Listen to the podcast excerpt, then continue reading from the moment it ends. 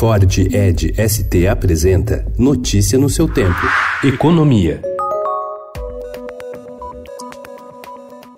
Com a aprovação da reforma da Previdência em primeiro turno na Câmara dos Deputados e a previsão de que o texto passe em segundo turno nas próximas semanas, a percepção de risco do investidor internacional sobre o Brasil caiu para o menor patamar em quase cinco anos. O Credit Default Swap, CDS, de 5 anos, espécie de termômetro do risco país, era negociado ontem em 126 pontos, patamar que não era registrado desde setembro de 2014, quando o Brasil era classificado como grau de investimento pelas agências de rating.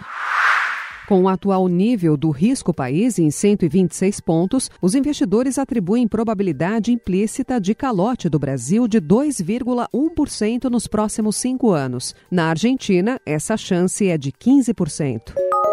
O trabalhador que escolher a opção de sacar uma parcela do FGTS todo ano no mês de aniversário e se arrepender, terá o direito de voltar atrás. A ideia é que a nova opção de saque permita ao trabalhador resgatar uma parcela, cujo percentual ainda não foi batido martelo, em troca de abrir mão da retirada de todo o fundo, caso seja demitido sem justa causa. Na opção saque aniversário, caso seja demitido sem justa causa, o trabalhador receberá só a multa de 40% sobre o total de tudo que a empresa depositou ao longo do tempo de serviço. O restante restante dos recursos seria retirado anualmente na mesma proporção, que ainda vai ser definida.